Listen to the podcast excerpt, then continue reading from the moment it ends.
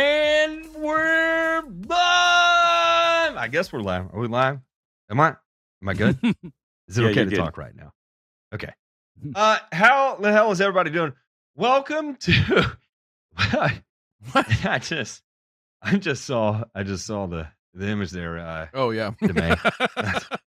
our new Burger Queen. Yeah, caught, caught me off guard. Um, All right, fair enough.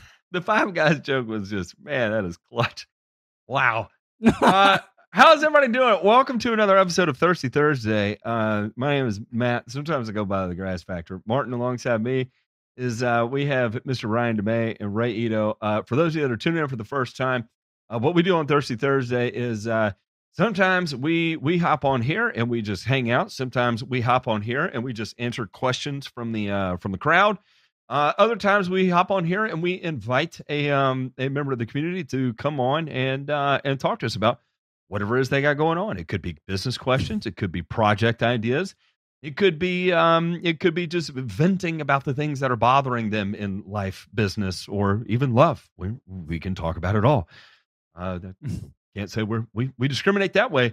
Uh, and you have to remember as you approach this that uh, we are equal opportunity on the show, meaning uh, we start at the baseline that we hate everyone equally, and uh, and then we will work our way up from there. Because if you start at the bottom, you have nowhere to go but up, and uh, and so you know if you if you are are uh, into that kind of thing, then by all means, welcome home. If you're not into that kind of thing, well, no harm, no foul.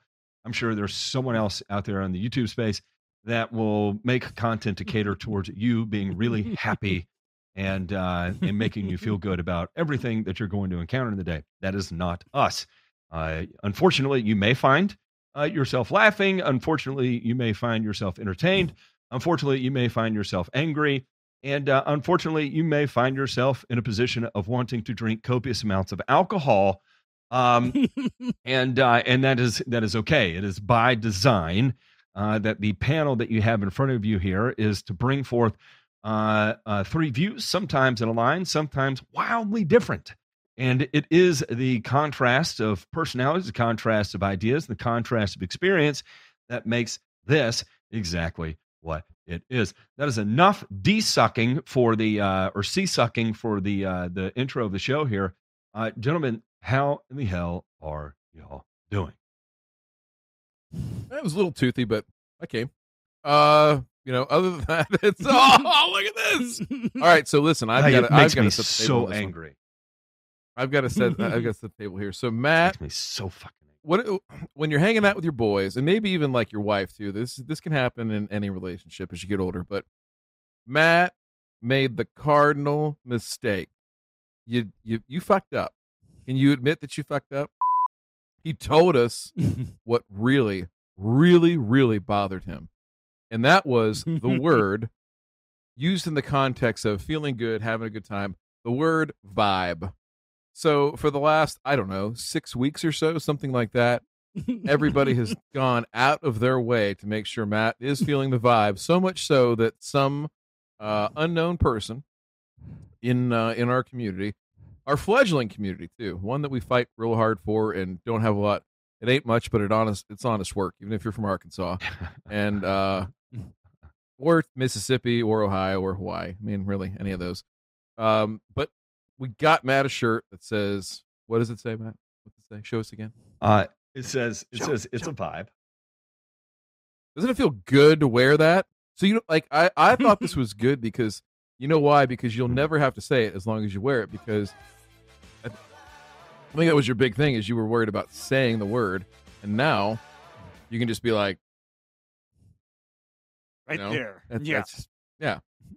I don't mind saying the word. Period. It's it's uh, what you will never find me do is use it in the context of describing uh the emotional feeling of of a group, right? Like, and I'll use this as an example, um, to just to to to demonstrate my uh, angst or um, uh, just general disdain for the word in general. Uh, uh, uh, for for instance, you know, hey, uh, me, me, and uh, me and the buddies, we went to uh, we went to this to this uh, English bar the other day uh, called the Union Jack, And, you know, it just had there was there was just such a terrible vibe. That that to me is the the grossest, uh, l- laziest demonstration of of of word usage I, I just think I could ever come across. I it it just it it sounds Well, so just I don't know, fucking Gen Z. it just sounds so zoomer to me that I mean it's it's literally the shit I hear when I come home from work and my son's trying to get 10 minutes of YouTube videos in because he knows that I'm an absolute asshole about about you know just coming home and watching him just spaced out on on YouTube. He's trying to get his 10 minutes and I'm trying to talk to him about how school's doing because you know I work a lot and so I don't I don't get a, just a significant amount of time to to ask him a lot of questions and you know I want to hear about what what girls uh, he's got a crush on or girls have a crush on him or dudes or whatever you know I just I just want to talk to him about his day and uh, and in the, in the background you know I hear some dude uh, talking about vibing or whatever that's that's going on you know like oh yeah we're over here to this game it's just such a vibe and I'm like God Almighty fuck this thing Oh, man no. it makes me want to rip my TV off the wall and uh, and take it to the backyard and set it on fire. So, you know, it is who what it is is, and, and I say. and I'll take this. I deserve I deserve all the smoke for it, and uh, and I'll and I'll take it. And so that that's why I'm I'm proud I'm proud to wear this shirt because it means it means people care enough about um uh about about me to induce uh significant amounts of anxiety and uh and and all that fun stuff that that you know hey at, at least i'm on someone's mind right and i'll i'll take it There's now there's it. somebody else that's going to in, try to induce some anxiety in our evening tonight, and that is our good friend Eshot Marshot. Are, are, are you here? Can we plug him in? There he is. Look how studious How this doing? guy looks. god almighty dude so cleaned up from from the uh from the live show uh it was funny i, Oh, I met him i met him at the live show you know and let me tell you this when you meet people at the live show first off right you, I, I, obviously you, you're putting people's faces in the you know names to faces for the first time right but then also you got the aspect of you know i think i think for even the most uh extroverted people there's a little bit of social anxiety of walking into that right? And so everybody everybody gets um not just a little bit sauced everybody gets real sauced right? And uh and so when you when you see people it's like running into them after a college football game you know? And uh and so everybody's a little crazy eyed a little crazy haired and uh and and you know just like on on a solid level 11 uh the oh, here we go guys the vibe is on a solid 11 right so a lot of electricity and I fucking hate myself for saying that out loud. I fucking hate Breaking myself. down barriers Just- tonight. I want This to is go actually- run around in the middle of my road and just lay down and get hit by a fucking dump truck. But um, but This is actually the it- but intervention it- tonight. it's funny to see him not in that situation, right? And he's like, he's got his fucking work glasses on, uh, you know, and and is like ultra put together and professional, and it makes me feel like an asshole for. I don't look any different than I did at the live show. I still look like a, a fucking batshit lunatic. So, you know, there it is. hey, I mean, what was it said about me is that I, I'm the same whether I'm sitting in front of the camera or after my second bourbon. I mean, Yes. know, what you see is what you got. that, that So is the damn truth. what what Marshot was telling us here in the pre-show was that uh, he and his lawn are on the outs, and uh, there was no prenup signed, so he kind of Uh-huh. gets to walk away scot free. He's he's Yes. he's not leaving any baggage behind, and uh, well, maybe we don't know. We we, we got to see if uh, we file the papers tonight. We're we're going to talk about that. So we tonight are an extension of our uh, one of our greatest sponsors, Jesse Bousquet.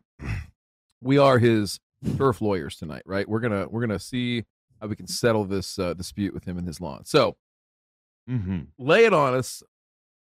What are you doing here, man? What what is uh, brought you to talk to three absolute degenerate pricks your lawns? So, so I uh, moved to St. Louis after after college and lived lived downtown for a while. Ended up getting married, having a couple kids. Decided I needed to build a house about an hour west of St. Louis, and um, got an acre and a half, Sounds- and Sounds logical. had a house built in 2019. And one of the things that I elected to do as instead of hiring somebody to do was put the yard in.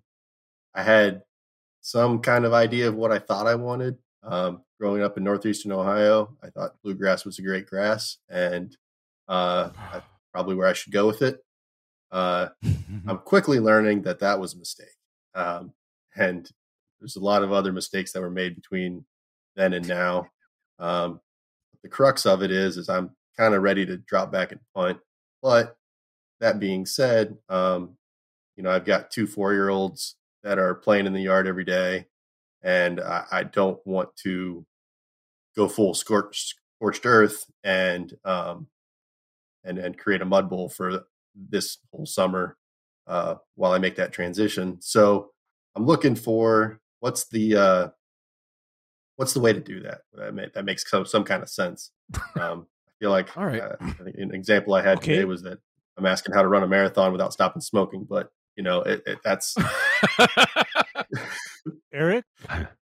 Okay, Ripping I'm- Hang on, while. before before you- before you you you uh, look, you are going to get three of the wildest, most polarizing opinions ever on this episode. So that is a beautiful, beautiful thing. Okay, Ray, go ahead. okay. Uh, Eric, I have a procedure that I use on Yes. instances where I'm not allowed to bring in the bulldozer. Okay. And what that what that is is that my understanding leading up to this show nitrate is that you're oil. giving yeah, you're giving serious consideration to replacing your cool season lawn with Bermuda grass. Am I right? yeah, that's that's where I want to be is is, is Okay. Bermuda um, ultimately. Okay. So short I'm and just not sure how to get there. there's a way to plug or implant Bermuda grass into your existing cool season turf in the springtime and then proceed to treat that lawn like a warm season grow in. And what's probably going to happen when you do that is your Bermuda grass is going to thrive under the additional fertilizer and attention and your cool season grass is naturally going to not be able to take the heat and is going to slowly fade away but then in that time you will still have some kind of a turf cover because you didn't bring in the bulldozer okay So- i mean that that's just that's just that's Off just to a good start so because- far. yeah, Yeah. because I've had situations where uh I've been called in and the person tells me, "You know what? I hate this grass. I realized I fucked up by having it installed here, but I don't want the back lawn to turn into a crazy muddy dug up mess. Is there another way?" And then right there a light bulb goes in my head and says, "Okay, how about we implant plugs of another grass into this existing lawn and naturally what it is is that what is implanted is more suitable for that area than what was there in the first place. So naturally the plugged in or implanted grass becomes dominant and the undesirable grass just gets you know overtaken or buried because it can't handle it can't deal. So you know that's just my thought because you do realize eric that under normal circumstances any trace of bermuda that finds its way into a cool season lawn becomes a nightmare weed situation It's Right, yeah, you can, i'm uh, telling you Driving around, I, i'm just driving telling around, uh, you, you can see that Yeah, for sure. I, I'm just telling you to deliberately create that situation, and then Hell yeah. this, uh, you know, this year it's going to be a, a transitional period, and then next year it's going to be a case where you're going to have mostly Bermuda, should you proceed with this, and then at that time, it is not a big deal to quote unquote sign the final di- divorce papers and kick that witch out of the house. Gone. there, I said my piece. Gosh. Harsh. Yes. Harsh. All right. So, so I, So- I kind of knew that was going to be like the, the, the fork in the road. Do you, do you, uh, you know, pick a pick a specific spot and do it right, or do you, you know, plug and and kind of play the long game? I, I guess I'm.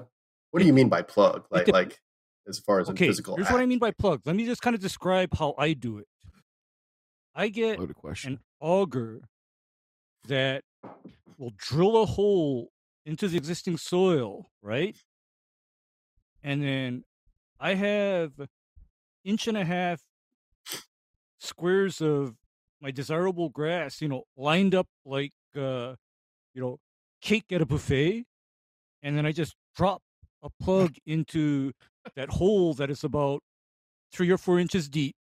And this is a very important thing. When I plug grasses, I always cover that plug 100% with at least an inch of soil.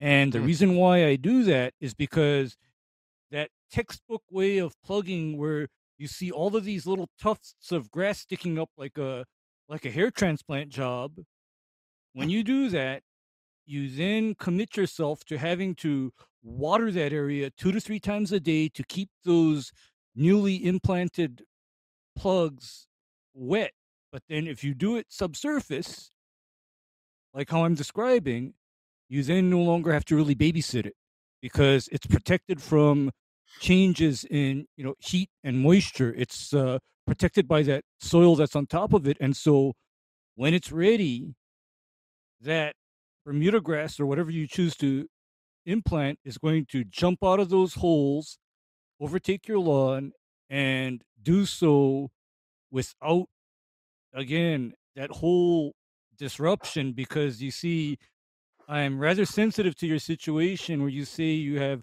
young children and they like to play in the yard and i've known of instances where digging up the yard is going to get you looks and worse from your partner because the kids can't go out anymore. Mm-hmm. So that's that's kind of where I, where I'm going with this.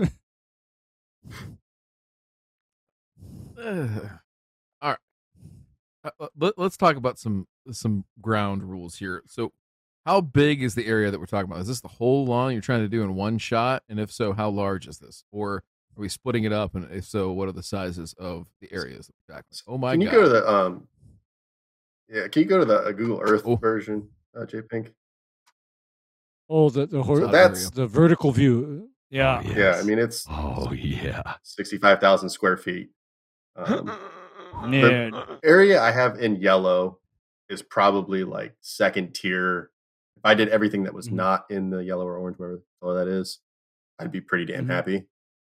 Um, Mhm, The mhm. red is obviously like my high traffic areas, and honestly, kind of Critical backfill areas where there's not Mhm. the is not as good. It's more disturbed soil, and between that and the traffic, matter. when it comes into August, early September, it just looks like the worst right there. Um, so that's Mhm. kind of, and so like that that one in the back was like if I if I could only, it's realistically, I'm not going to do sixty five thousand square feet this year of sod. Oh, right, that's no. not a real thing. And if you told me I had to do it as sod and do it proper, that I was going to pick one of these or two of these squares and and uh see what happens. But so yeah, uh, ultimately you're the gonna whole go sod. is, is the short answer. Well, And it, Okay. it- what, there's an and it- iron cutter and it- farm an hour away, and Mhm. it's kind of what I would like to do. Um, Okay. I asked them about sprigs, and they said that they only sell those to professionals that know what they're doing and don't mess it up, and they wouldn't sell them to me. So um, unless someone I in the Discord wants to launder them for me, um, then I can't buy sprigs from them. Black Stranger market have happened. sprigs. Yeah, Hey, I mean, Eric, Uh, in some ways, I wish the sod farms in my area had that, you know, prohibition regarding sales. And in fact, I wish my sod farms also vetted whoever installed sprigs because, uh, guys, do you know why I'm so cranky? Uh, Sheila no. question.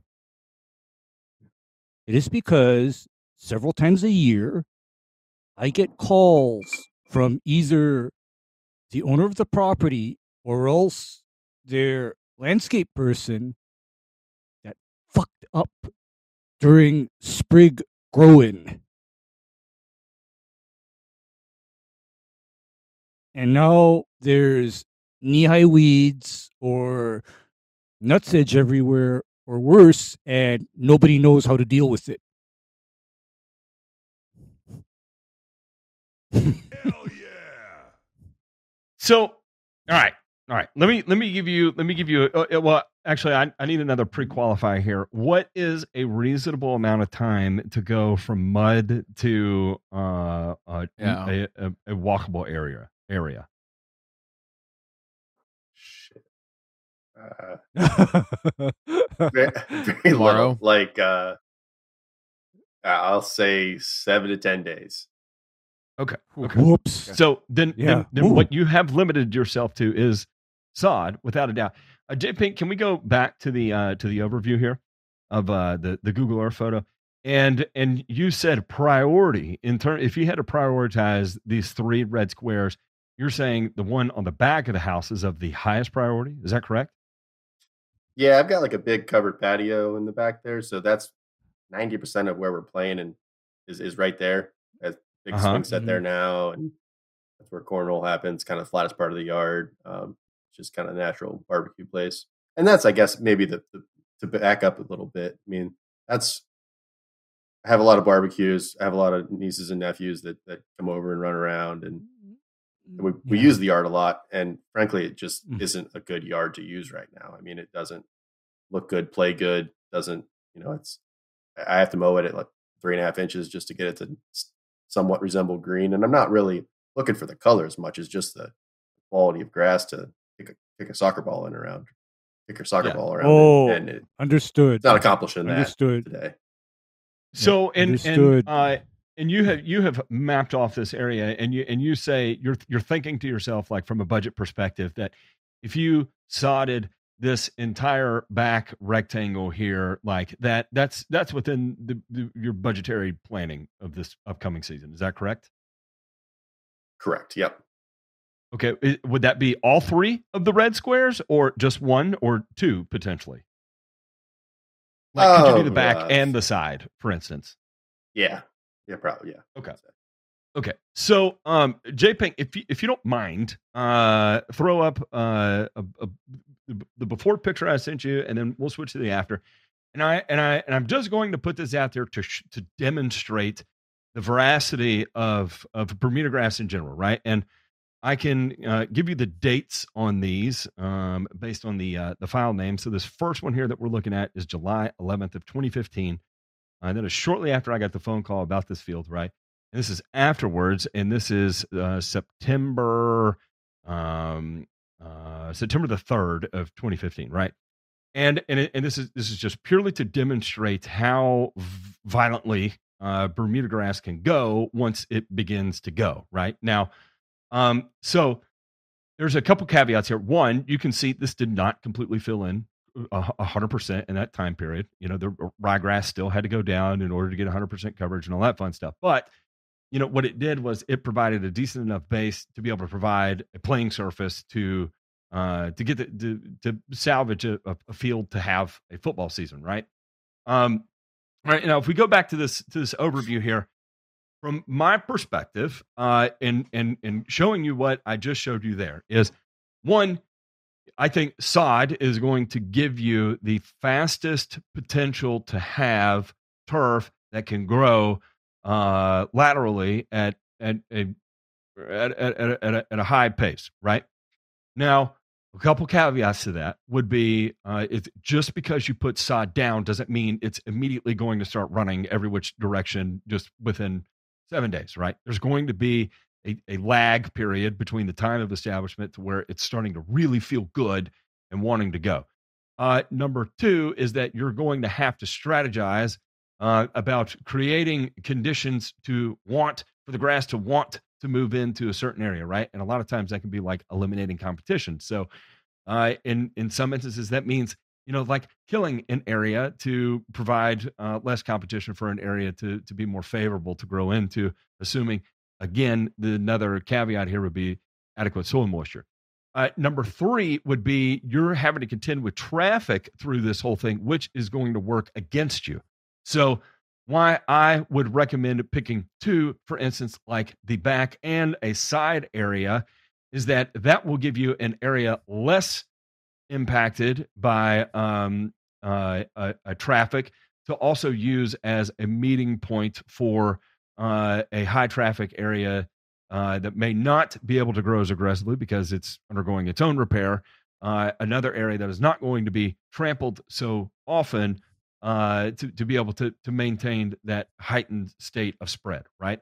So if it were me, and I'm going to assume that your highest traffic area is going to be number one, your uh, second highest traffic area is going to be uh, the area in, in, the in the front of your house. I'm sorry, number one would be the back of your house. Number two would be the front of your house. Number three would be the side of your house. It was just it's just my guess right now.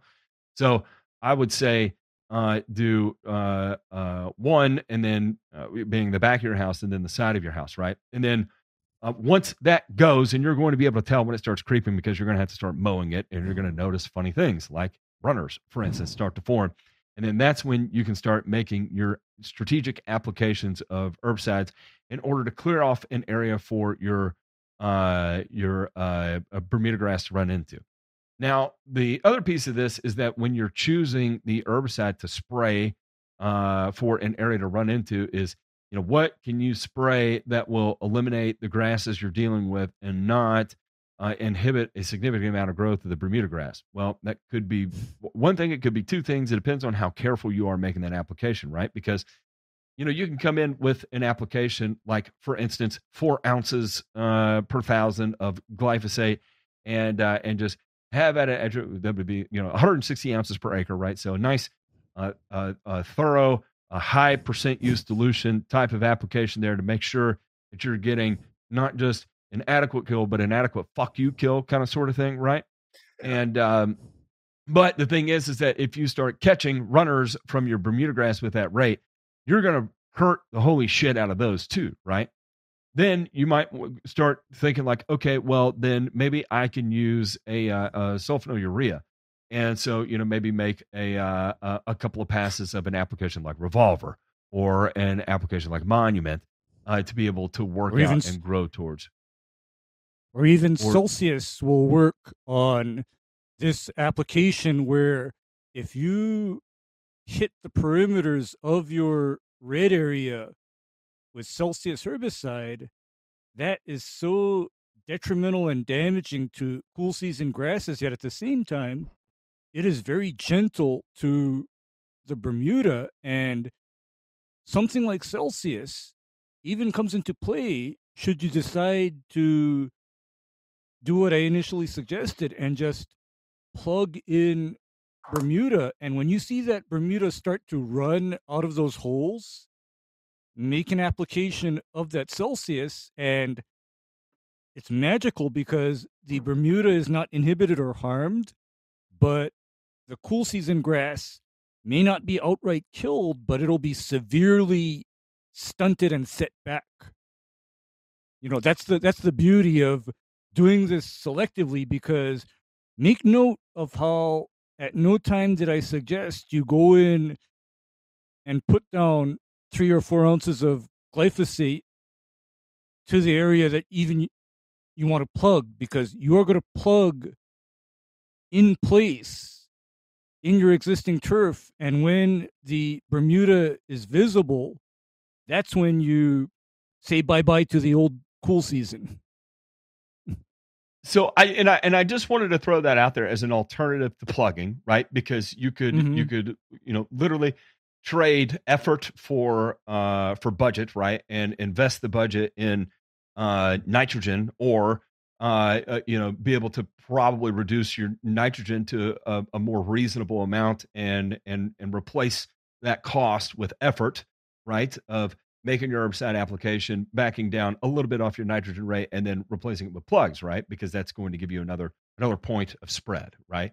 And so the beautiful thing about a plug It's actually is that as you you physically remove it and then you implant it in an area where grass wasn't growing previously, and then you backfill the plug that you pulled with like a scoop of sand or something, right? And uh, and now you've got another grow point where you didn't previously have a grow point, right?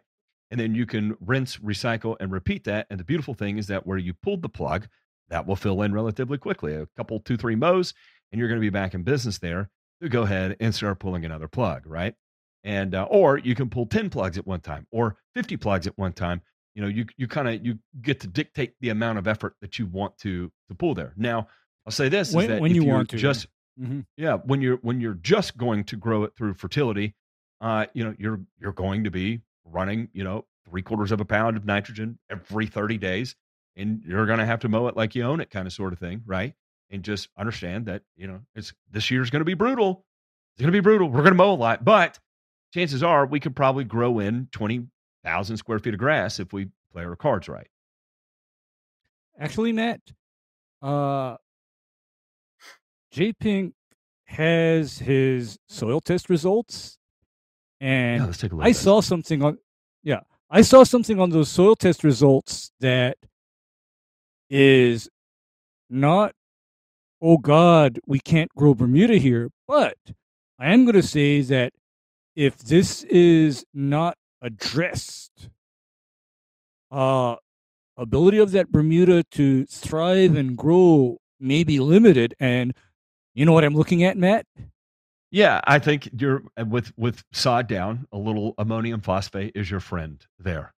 No, actually, what I'm looking at is grow in fertilizer has to be one pound of NP and K, respectively, from 111.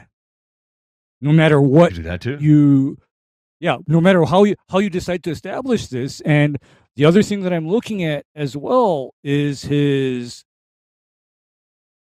potassium levels, because I find that the limiting nutrients for Bermuda growth and health and vigor are P and K, because this as a cool season lawn, these numbers are perfectly acceptable.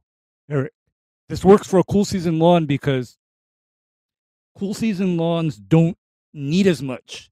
But you take a grass like Bermuda grass that has a high, you know, growth potential, especially during the summer, it's basically a growing child. It has to be fed. Now Okay, I'll I'll push back. I'll No, push back a little bit in this instance that I can't say I've ever d- directly attributed uh, K levels of 135 as uh, as creating any issues for Bermuda growth, but it definitely at 14 pounds of phosphorus, like without a doubt, you know, I'm I'm I'm definitely getting P down uh, during during that grow in process. Um, if if if not just at time of sod, uh, one of those one of those applications after the fact as well too. Um, but I'm not I'm not stressing over 135 parts per million of potassium yet. Yeah, well, it, and the reason why I'm saying 111 is because what is the most cheapest thing easily available? f- Yeah, the most easiest Mhm. thing to get and get a hold of is simple 111, the kind that the lawn snobs and the self proclaimed experts look down on. Because, you know, Matt, there's been so many times when I've turned lawns around applying 111 to it. Okay? There's so many times that I've made grass do what people wanted it to do just by giving it some 111. And it's not because I did these strange ratio fertilizers. It's not because I wanted to be, you know, prescriptive and just give it ammonium phosphates because, by the way, ammonium phosphate is not always the easiest thing to source. Not always. Well, as I part it- it- of a quote unquote starter fertilizer or a 111, most times it is going to be uh, ammonium phosphate will be your derivative. Actually, going and sourcing ammonium phosphate, yeah, that's normally pretty hard to find. That's a bit hard. Yeah, man. It's it's not that easy Yeah. to just get because you know the uh, so-called prescriptive approach would be to just apply ammonium phosphate without any K. But then in this case, it's easier to get a one one one and cover everything, and you're done. Keeping it simple. So, do you do you do you hear the two uh contrasting approaches here? Here, I do, and to be frank, I thought they would come from the opposite people. Um, I thought that I thought that those were the two options. I thought that you would be in the camp of of kind of spread some sprigs and fertilize the hell out of it and make it spread. Um, and then I thought Ray would be you need to pick X number of square feet and and lay sod and and get it growing in strong, and then from there you can you can pull plugs and, and do what you want, um, but tackle it on a bite by bite basis. so I- I- and and Uh, I is that a fair assumption of exact of what you're saying? Is you can either spread plugs or sprigs or whatever you want to call them, and try to grow those in, and then kill off the cool season once you've once you've got something going, or Yeah, uh, and or pick we're an we're not even saying sprigs. I think I I think Yeah, really from from us we're just saying sod, and then you can either plug the sod or just kill an area and push the sod to grow. Um, and when uh, uh, Ryan's having to uh, check on his kid r- real quick, but when he comes back, I'm sure he'll give he'll give uh, another contrasting opinion on how to approach this too. Um, the and and you know I, I'll say this is that typically my approach to these things is um, I am. Uh, uh, I'm I'm lazy as hell, right? So the the idea of of pulling plugs and then planting them in another place and having to go back and backfill it, uh, it just it, it gets into my brain and I, it gives me anxiety just thinking about it, right? Because um, I don't know What why. kind of spacing are we talking there? Like With every? Okay. three, like Okay. three foot, one foot, If I six inches. No, okay. If I if I plug, imagine plugging on a six inch center in the areas that I intend to establish. And again, the way I even deal with plugs is I have a sheet of sod from the sod farm that I cut into those inch and a half or so pieces. And I have a drill set up and I'm drilling the three inch diameter holes rapid fire everywhere I want a plug to go down. So it is not a long or extensive process. You know, I do substantial area in one day by by that procedure. One day it's it's done, and anyway, the easy. sod. Well, it actually You said it doesn't sound easy. No, I No, mean that it- sounds it is like for- a that's a, that's a day that's a day at Oh, work for sure. I mean, like not not to yeah, say it's, it's one day of work. going against yeah. it, but I don't want to. Yeah, it takes some work. is- but it is- then- It is it's not hard. It's just repetitive. it's repetitive, but the other factor too is that remember now, I'm dealing with an instance where I'm not allowed to bring in the bulldozer. The existing turf gets to stay while I transition from a feeling turf area to a more hardy turf type, which is Bermuda, for example. And in fact, I transitioned over somebody's failed experimental lawn to Tifgrand like that. And all I did was just drill in, you know, holes all throughout that lawn, drop a plug of uh, Tifgrand into those holes, cover it back up, roll it, and in a few months, this person had a Tifgrand lawn. Because once I saw the Tifgrand coming, I then applied a selective herbicide that smoked the previous turf grass. And at, at no time was it muddy or churned up or turned over. Okay, at no time was it, you know, dug up or muddy. In other words, this is a way to do it without disturbing the existing turf very much. Because there's one more thing that we got to talk about. And that is no matter what you do or how you do this, my next question is is how are these areas that you marked out in red going to get water? Yeah. Uh, by me. Okay. Um, okay. yeah.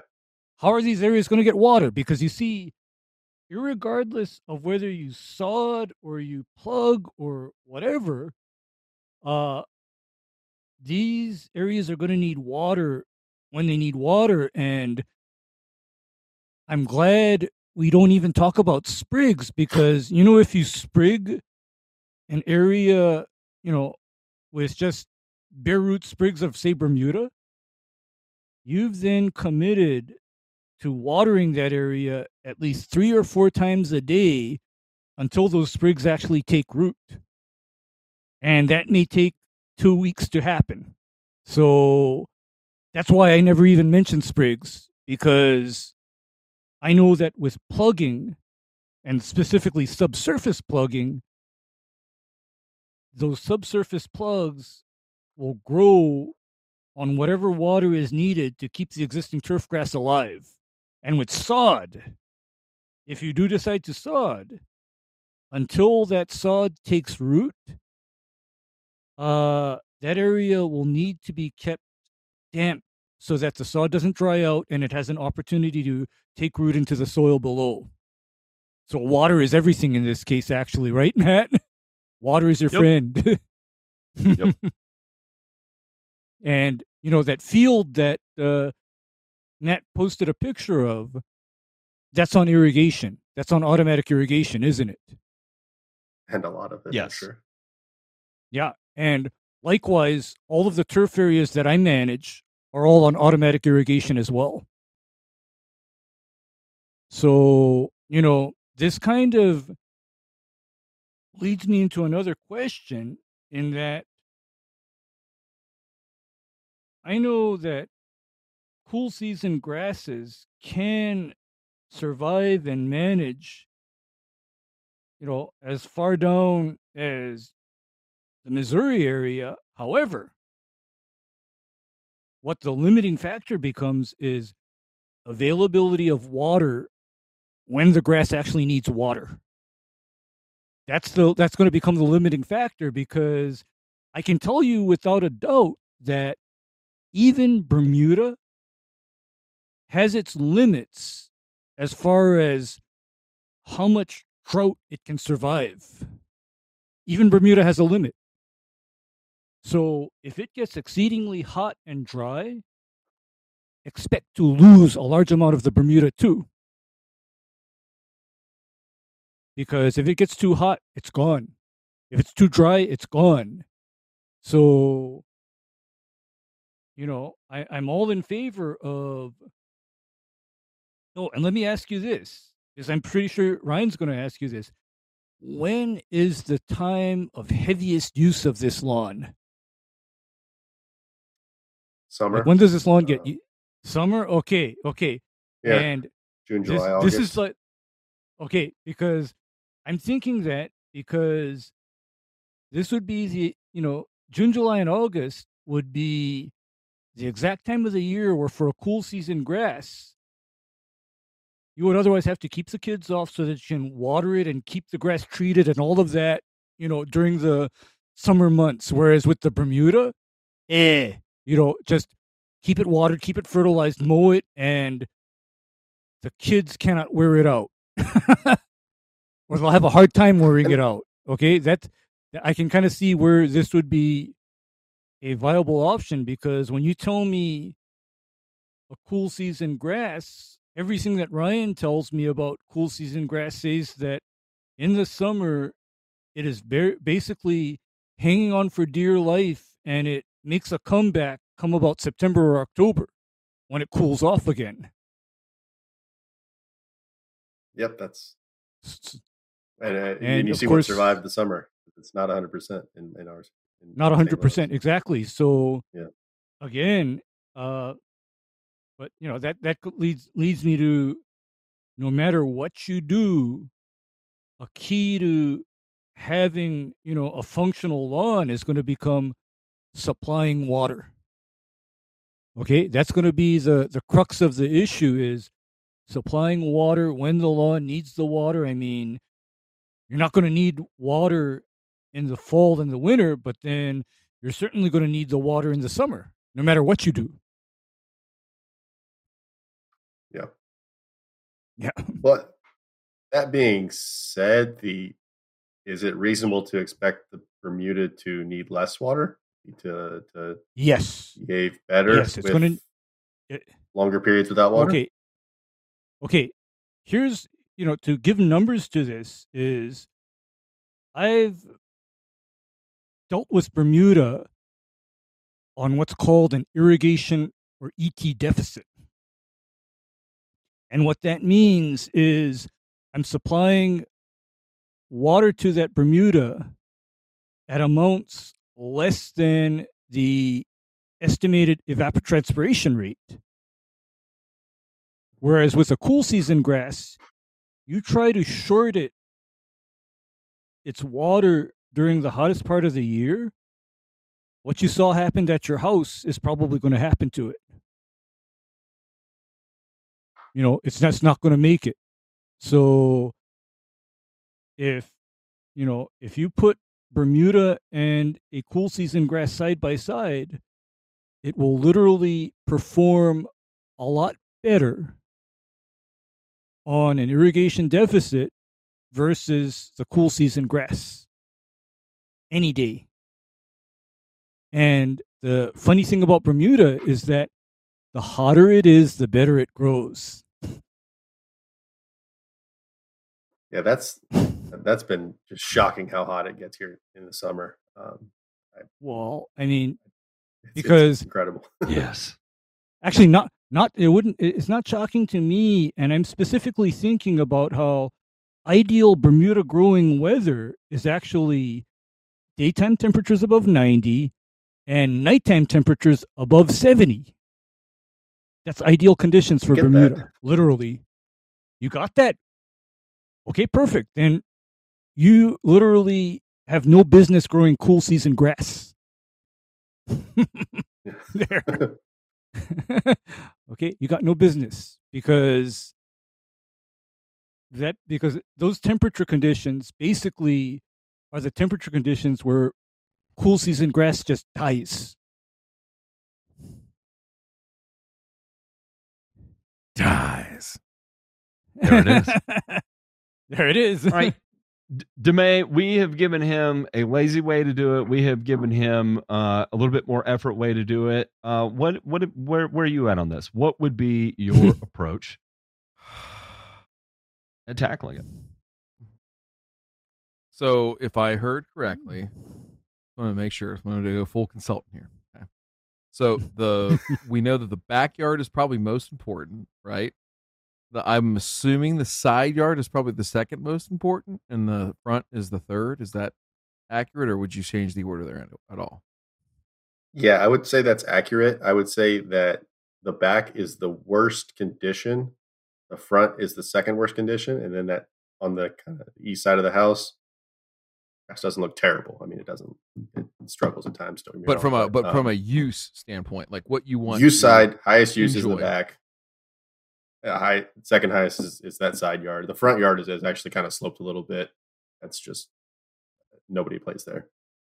There's a Ron Henry video for that. Just check that out. All right, so uh yeah anyway so okay uh and if i heard correctly too that budget wise there's probably enough to do the side and the backyard maybe like this year and then you know kind of see how that goes before we pull the trigger on the front is that fair to say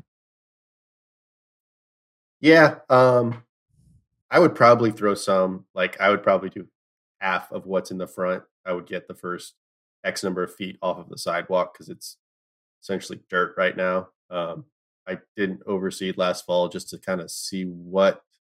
So I guess to, to, to take a step back, um, so put the yard in in 2019 in the fall, uh, or yeah, so it came out 2020. I did a heavy overseed in 20 the fall of 2020 because um, it was still kind of had some gaps and, and was just it needed some love. Um, it looked really good. That next spring came out looking looking good. Summer just destroyed it. I thought it was all dead. Um, as I overseeded it that time, I, I actually went with like a um, power rake and and drop seeder, uh, you know, seeder, and did that because mm-hmm. um, I thought I was I thought I was just reseeding a yard. I went 100 percent fescue at that point. Um, and two or three days later, it comes back like gangbusters, and I don't know if it was just waking up what was there or it's the seeds, but either way, it looked pretty good. Um, so I kind of convinced myself that it was just waking up what was there, and I kind of happened to time it on the weirdest day of the year to seed. Um, so I didn't seed this fall, partially because I knew I was doing this, and partially to see what the hell would happen um, if I didn't. And uh, it was mostly dead, and uh, we got some we got some bare spots today. Um, okay, okay, that's where we stand. All encouraging stuff. Wow. okay. So the other thing too, I don't. I, I, have a pretty good suspicion based on looking at the uh, aerial photos, but no irrigation anywhere, right? You'd have to run hoses. No irrigation. irrigation. Correct. Okay. Okay. Do you? I mean, is the the ability to go out there and like pull a hose or set some sprinklers up on timers and all that kind of stuff? Like, is that is that in the cards? Do you think? Yeah, I mean, it's within honestly probably within the red circles. Um, it, I, I, oh well, everything outside of the yellow, I, I, I um, can keep up with. If I wanted to do the entire yard with hoses yeah. and timers, that's that's asking a lot. Okay, but I would say everything outside of that yellow um, is is kind of what I watered on seeding. Um, I, I managed to keep that pretty pretty good on the initial grow in 2019 and the last thing I want to confirm too is that you said that this soil is somewhere between baby poop and dog shit. Is that correct? I don't think that's a quote, but yeah, yeah, I would. I would. Yeah, I mean, I I heard you say it, Eric. Okay, I mean, yeah. all right, now, all right. So my thing would be this: is uh, you know, a couple things to help you out. One, uh, if you have the budget, scratch, you know, growing good grass and crappy soil is still going to be a chore. I don't care who you are and where you're managing turf. So, you know, I wonder, I'm not saying go in there and bulldoze it, dig it out, all that kind of stuff. What I am saying though is that perhaps, right, you can build up some grade in some spots to give yourself a little bit more depth. And then as you get over to, you know, close to like say a uh, you know, if you got like a patio or something out back, right? you kind of dig down a little bit right there next to the patio so you can you know still have a nice you know four or five six inch profile of soil and then you taper your grade back and kind of go up and down right so there's an opportunity there i think to maybe bring in some better soil and that's going to help you uh, in the long run not only grow turf but right but be able to manage moisture a little bit better uh, and all those things right so that you don't have to pull the hose out quite so often and maybe do that so that's one thing that i would strongly consider if i were you to maybe uh, look at doing. Obviously, that adds a little bit of complexity, but I think overall, short, medium, and long term, you're going to be a lot happier than saying, "Man, I had this great opportunity and I spent all this money on sod and I sodded over baby poop, and I'm I'm left with nice grass on baby poop, and that's not good. Trust me, I I grew a lot of uh, Ray grows a lot of that. I grew in a lot of that. Matt's grown a lot of it. It's it's not fun. Okay, so look at the soil Actually, piece there. What? Actually, the whole thing is is that already with a yard like that I will not entertain pulling hoses. You know, not entertaining it. Because well just no. no. Absolutely not. I mean Eric's gonna buy himself buy himself a Geo Ripper and be out there with his shirt off, just going ham. Just look watch out. Ray's gonna get commission no. too.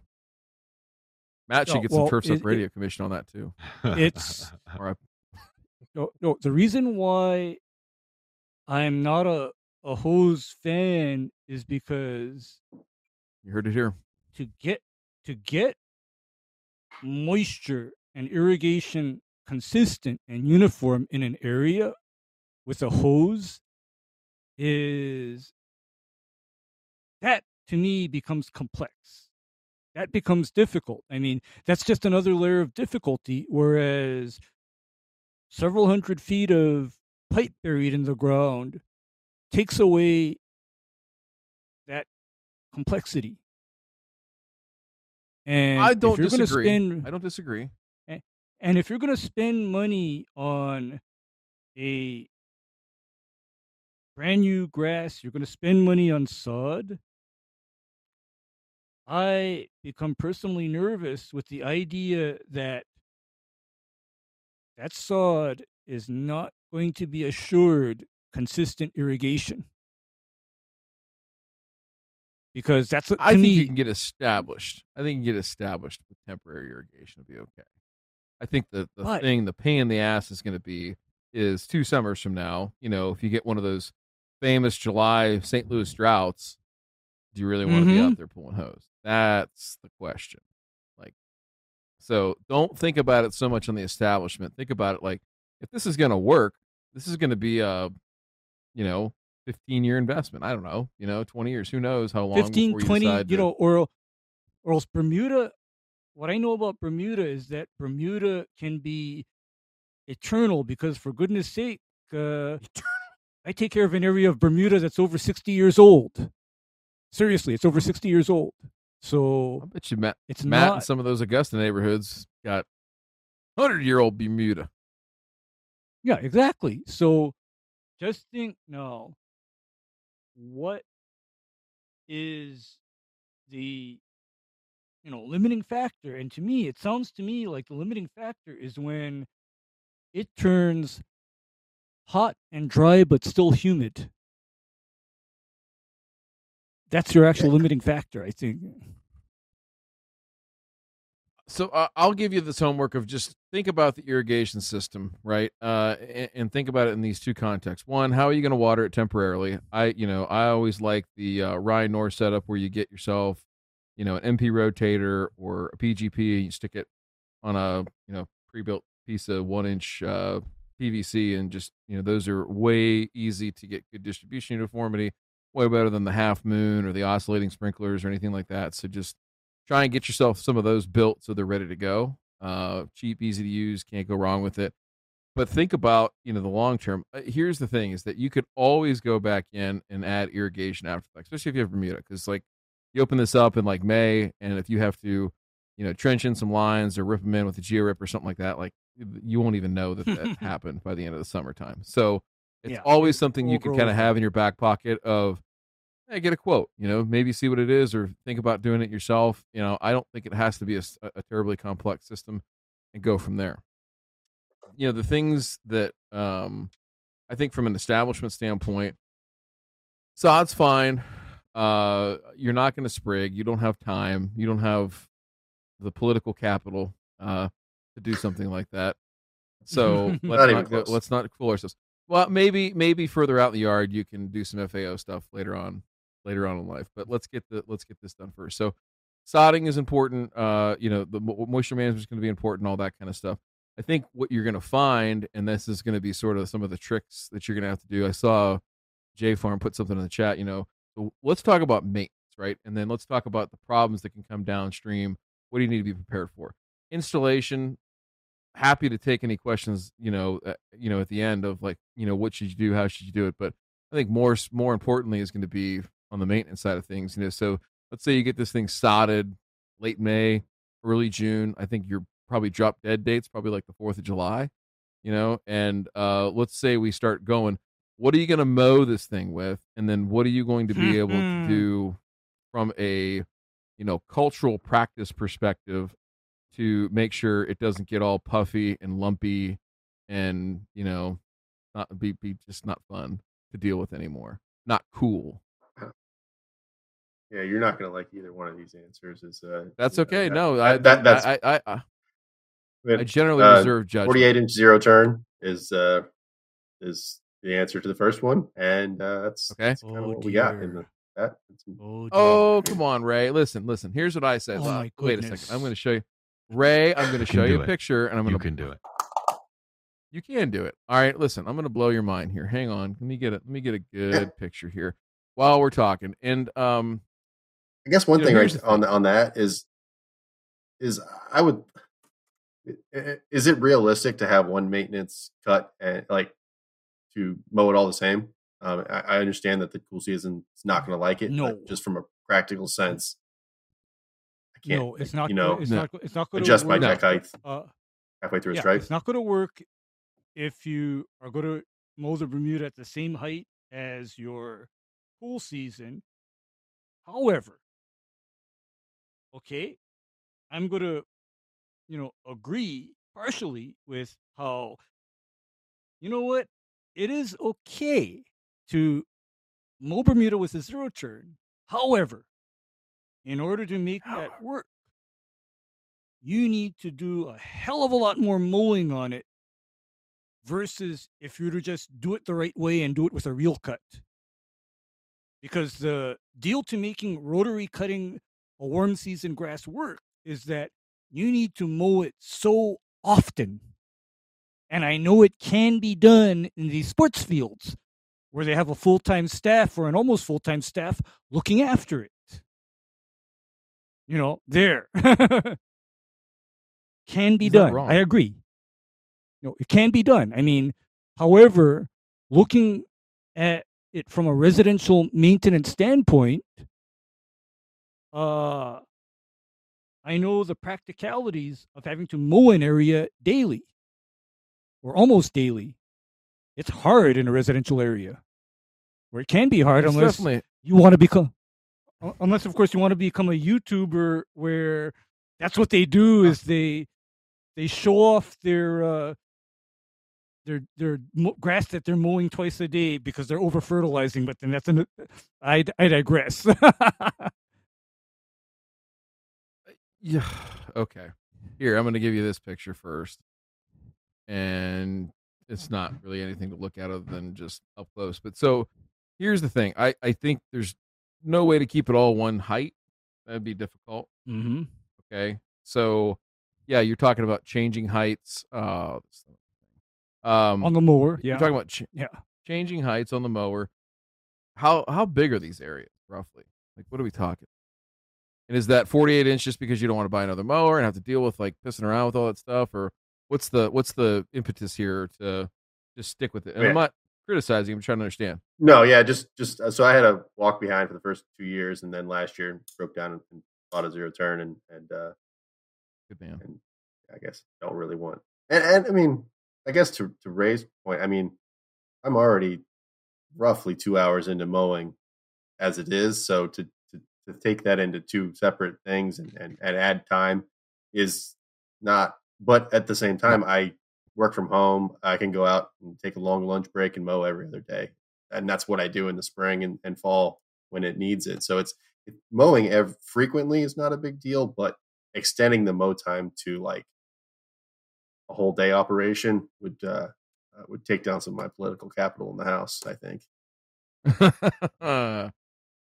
yes, sir. Okay. okay So and here's where i'm going to be like how shall i say controversial and now that i have more facts in hand i'm really thinking hard about bermuda here period and uh oh. what i'm, Uh-oh. what I'm thinking Wow, of, we devolved really aggressively. what, what i'm thinking of is what if. You're gonna Okay, you're gonna divorce yourself and then marry your wife's sister. What if now hmm. instead It's getting weird. you then are able to consistently supply water to the to your existing cool season grass such that you can keep it over the summer. Yeah, I don't know about that. So Well, I- and the I- reason why I'm don't- saying that is because of the, because of the mowing thing. Okay, that's that's my I'm only gonna throw- reason I, why. I I grew in my me throw a backyard with with a Kubota rotary mower with no issues at all. Let me throw a curveball at you here, real quick, gentlemen. I'm gonna I'm, I'm gonna throw you a nasty one. I'm gonna. You ready for the cheese right here? Let's do it. Let's do How about Zoysia? No, fuck no. Fuck Even Why? worse. Even Why? worse. No. Fuck no. Why? It is such a slow establisher that this is this is going to go No, from a, only but he's a sodding. two-year. he's to a 10-year. No, Uh, he's yeah, not- every year he's going to be sodding pallets and pallets and pallets and pallets and pallets. and Versus not only that, With- okay, I'm- with Bermuda, literally, he can rotary mow this over the course of two years and grow in 60,000 square feet. okay, and I'm thinking about something else. Last All right. thing I ever want to see in a yard of anybody's yard, even my own, wor- even my worst enemy, is rotary cut zoysia. I don't want to see it. Oh, Okay, I really don't want to see that at all, ever. And you see, it it then comes down to, okay, what are a person's maintenance capabilities? That's my determinant as to what kind of grass would mo- be most appropriate or most suitable for them. What are their actual maintenance capabilities? You know, that's that's what I think about is what kind of maintenance is a person able to provide to an area because yeah i've seen what happens when zoysia grass gets put in places where it's not mowed low it is hideous it is gross all right. So then let's go back to Bermuda. All right. All I'm saying is this: is that you can mow it. I think yeah. Stress out your cool season. Maybe that'll help your warm season. You know, get a little bit of a foothold in the summertime when it's a little bit more aggressive. So, uh, growing wise, it's not going to change much. Um, maintenance wise, you know, you, how low can you mow that thing without scalping the rest of your yard? That's my question. I don't know. Wait, how, how, the- how difficult is it to raise and lower your deck on your 48 inch? Aren't those typically like super, easy? super easy. Yeah, it's a it's a foot pedal. Yeah. Yeah, so if you're if a- you're mowing if you're mowing sixty thousand square feet, or you know, we'll say you sod four thousand square feet, right? You mow mm-hmm. sixty thousand square feet once a week at uh at four inches, and then you know twice a week you're mowing at two inches your sodded areas. I mean, does that does that does that sound crazy? No, that's it, it. It. it I guess what I can't get my brain around is like, is it that clear of a line that you're like, this is Yes. exactly where the Bermuda is? and Oh yeah, you're Yes. it's Oh, like it's oh, gonna stick out. wow. like oh, yeah. the holy Like, hell. Oh. even- okay. Okay, all right. Yeah. I mean, the holy good. hell. I mean, there's gonna be no doubt about it. You will not be able to mistake the two. You're going to feel like you will feel like a You've- legit 10 year veteran looking at this, at, at these lines and be like, this is clearly what I fucking want, and this is clearly what I don't fucking want. So you, you do bring not bring have your to wife worry out there about getting impress your- confused on that. Impress her with your grass ID skills, sweetheart. Yeah. Right there. Uh, what we have Rita? here, this is tall fescue. Uh, tall fescue prefers You to do like the- between three and a half to four and a half inches. In our you should actually months do it like the eye doctor. Like- Here's one. the eye doctor. There's two. One. which do you prefer Which one? Which one? Yeah. Uh, Which do you prefer? Left eye, or right eye, or let me put it to you this way left uh, eye. you can even put it up to your Third eye. children and here's my experience with children especially children that like to you know play in the yard They taste good with ketchup. For the- no for the most Ah. part kids like low cut grass for the most part they like low cut grass because you see Without a doubt. they don't trip. They don't trip. Uh, their ball plays well on the grass, so they tend to prefer low cut. That yeah. The other thing I was gonna say, and somebody just brought it up in the chat. One other idea, crazy bug up your ass idea. Robot on Bermuda. Oh yeah, that's a good point. Yeah, and just have it constantly cut at that one inch or three quarter inch that the robot can do. Win. Mm-hmm. You're not mowing. The robot is. Mm-hmm. You're just changing. You're just changing capital. razor blades every couple of weeks. Political capital just went up. Yeah. Mhm. I, I guess So, one of uh, my things with with go ahead. Go ahead. No, no, no. You go ahead. one of my things with that is like how do we get from 2000 square feet to 60,000 square feet with with two separate heights of cut and a robot mower. It, it, it's it sounds complex. With the robot mower, it could be more complex because you're going to have to add continual lines to expand it, right? Um, and and so you know you'll have to have to go in and make that adjustment. Uh, with with mowing, it's you. It, when I say the line is going to stand out to you, it's going to be so obvious, and it's going to be even more obvious when it starts spreading into your fescue. You're gonna you're gonna stand over top of it. You're like, oh wow, that's actually moved a foot into the fescue. I might want to kill that foot that it's moved into, and then kill another foot beyond it to give it uh, to encourage it to move over in that Yeah. way. Um, the the so it, if if that part has you wigged out, I promise. Once you see it, you're gonna be like, oh, oh, okay, okay, okay, because it, that is the least complex part of it at all. I mean, just like not complex at all. Um, and and so, uh, yeah, I I, I think a rotary mower where you can just flip your deck up and down real quick, like you're golden. You're not gonna think anything about it, and it, it'll just it'll just happen naturally. Um, the so it'll be like this week I did ten stripes. Last week it was nine. Like it'll just keep just Yes. just mow it and it'll I'll just keep on going. Yeah. almost like magic. And almost like you- literally like magic. And let me tell you something about scalped cool season turf. Scalped cool season turf tends to be invaded by Bermuda anyway. Yeah, it does. it does. Literally, when I started my backyard, I had very little Bermuda in it, and I sprayed the thing with with Monument just to see what I had left, and there wasn't much at all. And uh, and you know that f- first year, I rotary cut it at two inches, maybe an inch and a half, and just fertilized it every month, and sometimes did real dumb shit with it too. And uh, and it just and it just beautifully grew in, no problem at all. Just it just kept growing and growing and growing and growing. And I know you and I have a similar climate. Now, I don't I was going to look up your uh rain totals on the year. Um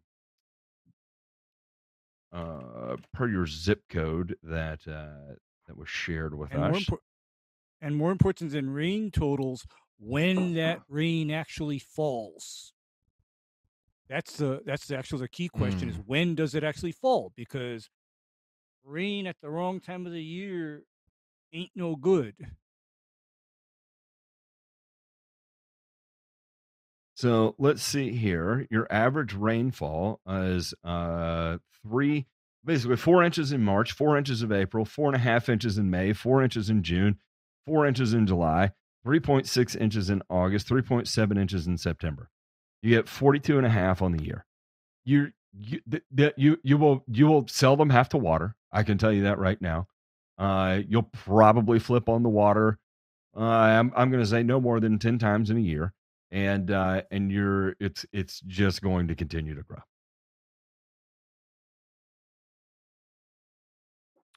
Yeah, I think the uh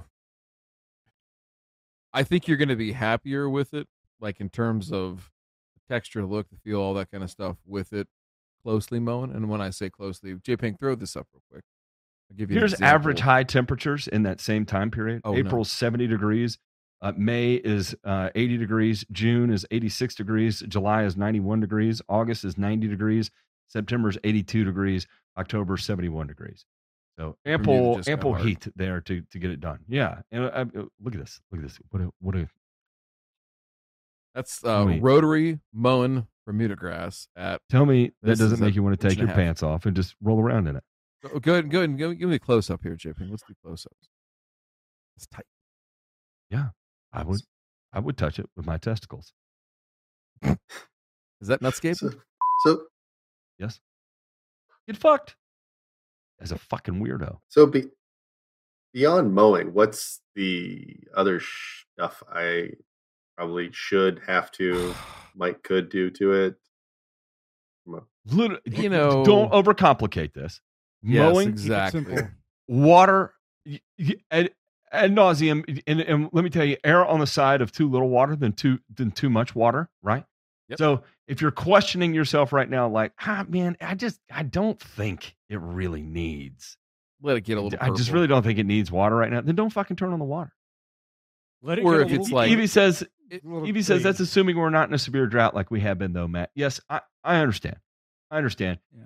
Uh, in fact, okay, we'll we'll do this. 2022 rainfall and then I'm gonna put in your zip code. Um, uh, let me let me see.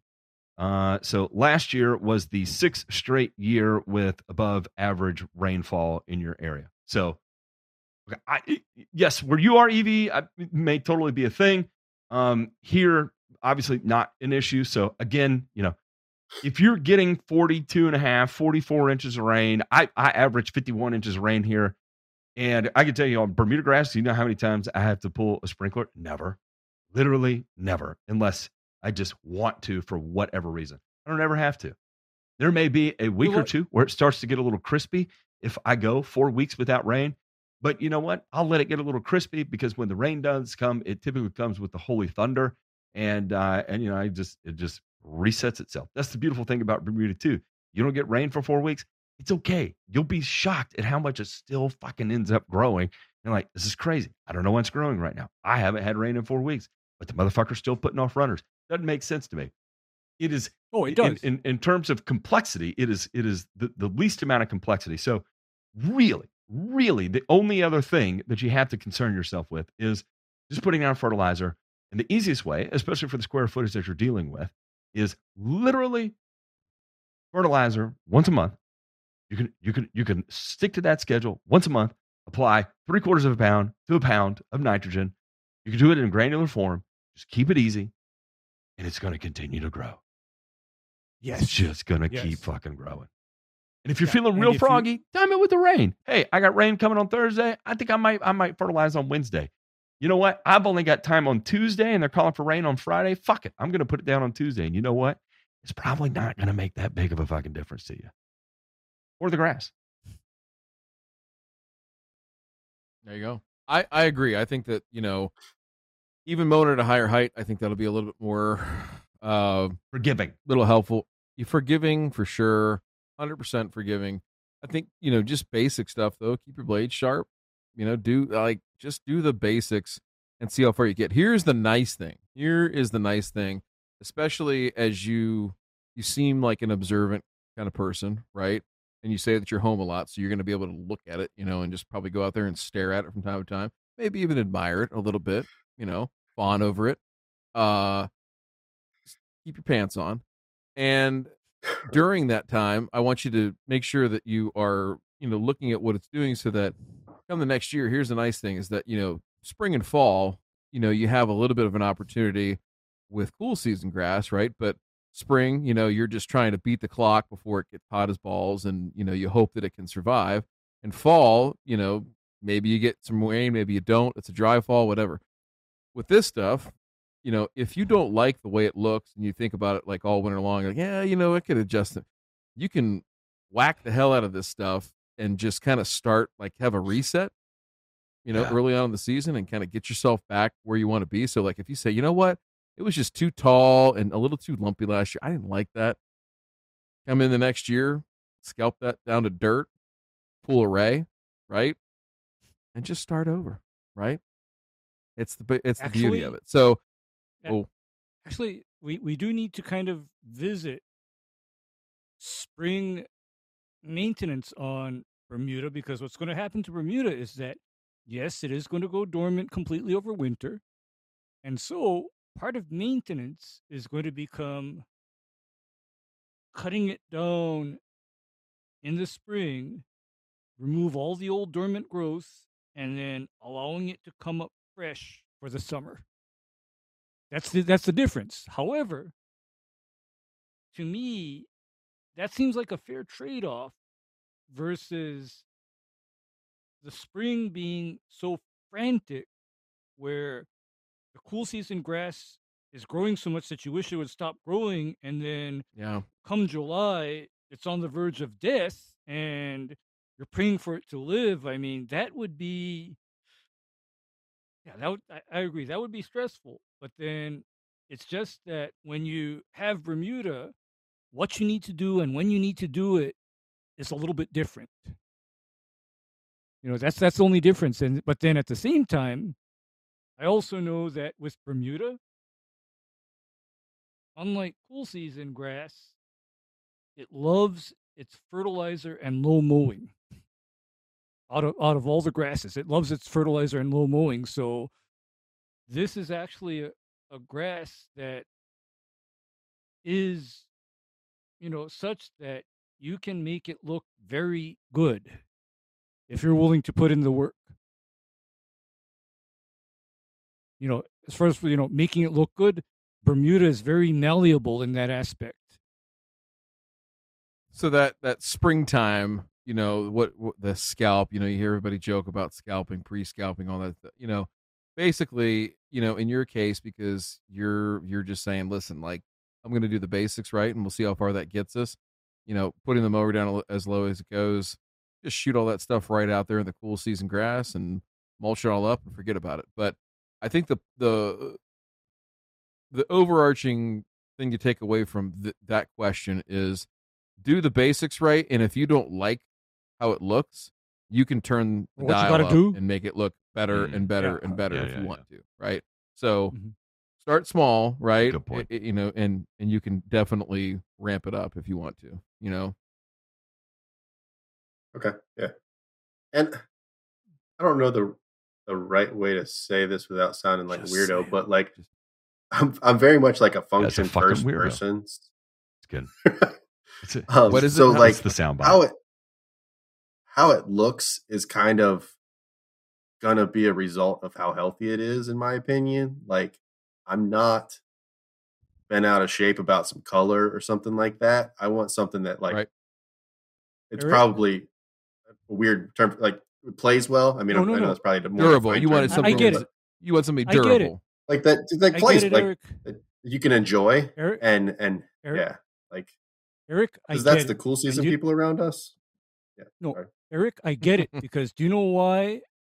I'm basically a function first person when it comes to turf and landscapes. Yeah. That that's like comes first to me actually in that if somebody tells me, "Oh, this doesn't look good right now." You know what I have to say to them? Okay? Because I'm more interested in the long term function and longevity of that lawn and landscape. And so for me, this whole point about mowing it low has little to do with how it looks. It's about function. Okay? It's functional. Right. And that's I kind of ran into that last year a little bit with my lawn. So like Mhm. it was just getting Mhm. too we were playing in it and it's it's too tall, right? It's mowing at three and a half inches and that's you're losing baseballs and it's everyone's pissed, right? So I'm like, Oh, I got a mower, I can yeah. cut it shorter, you know. So by the time I get down to like two and three quarters, it's it's good, but I know damn well that it's not going to like the heat when it comes around. But it's It's, it's gonna. It's, I'm mhm, kind of mhm. make that trade because it just makes sense to me. Like I if I have a yard that looks good, but I can't play in it, and Can't- Mhm, mhm. then uh, that's that's not the point, right? So Yeah. Mhm. Yeah. that's one of the appeals of the warm season turf to me is that it, it's gonna behave better when I treat it like I want to. Actually, you're going to want it to take it beyond what you think, and the reason why is because functionally,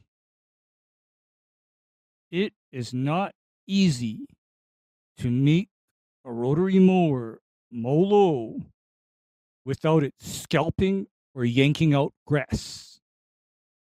It's not easy to do that. Okay.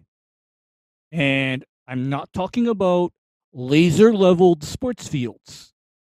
I'm talking about what happens in a residential lawn. Okay. It's not easy because I often get this misconception, for example, where people say, You're going to run a reel mower on that? And the reason why I run a reel mower on an area is because I know that I can get that reel mower to mow low without taking up chunks of the turf and the dirt and shooting it out the side chute. That's why I run a reel mower, is so that I can mow low without all of that, you know, nastiness. And in Hawaii, you know, when when uh, the mower grabs the grass and you know shoots it out the side chute, we call that a rat bite.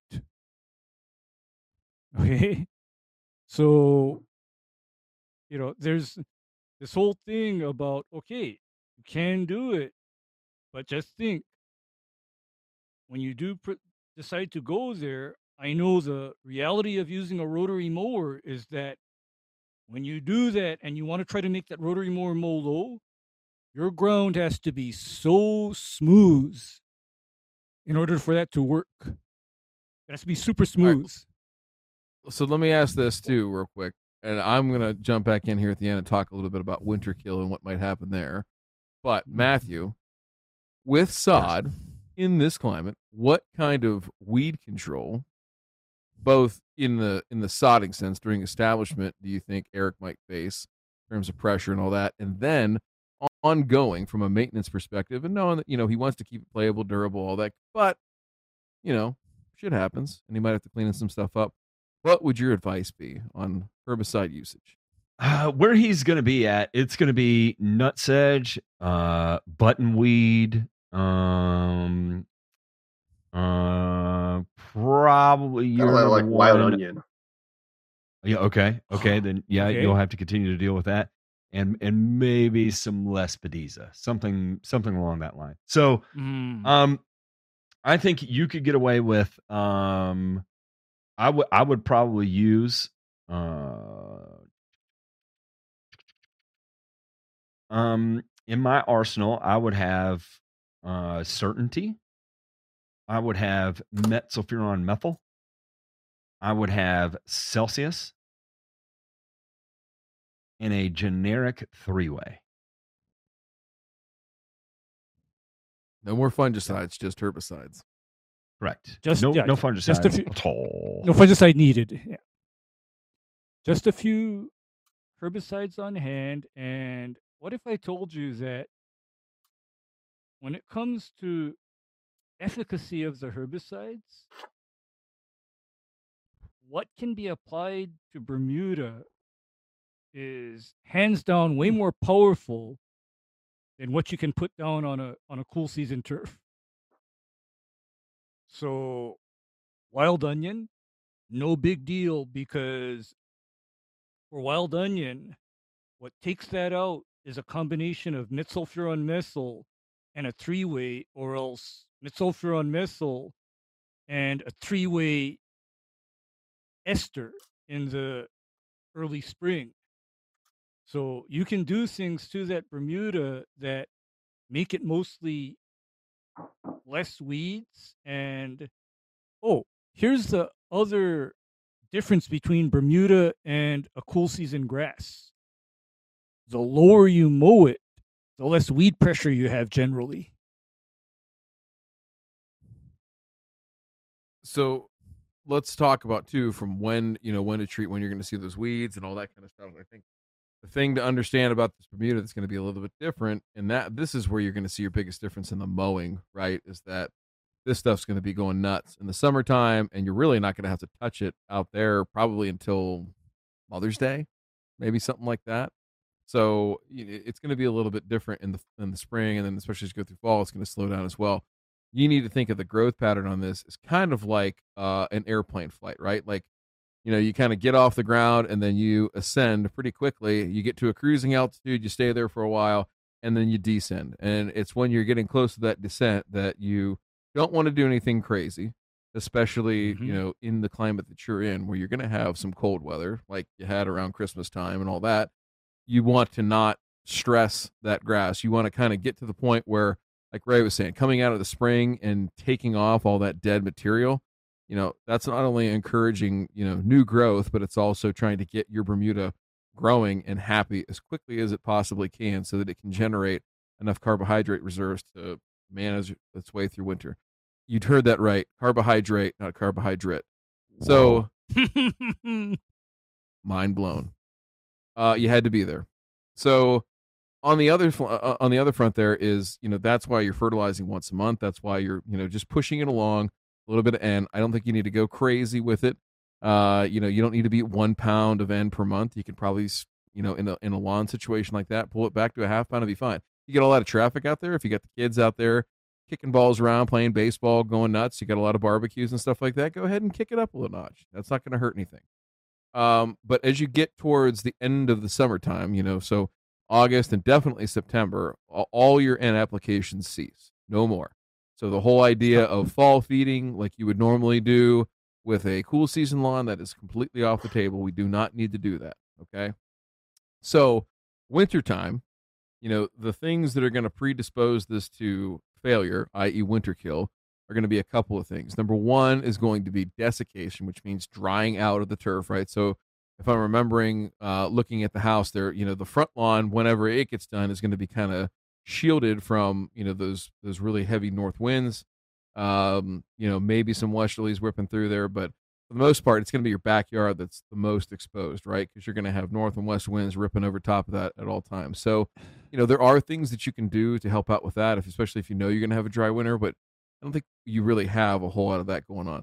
The thing that's probably more concerning is, you know, prolonged ice cover, right? So not so much uh, snow for the most part. You can live through snow and just be and be just fine.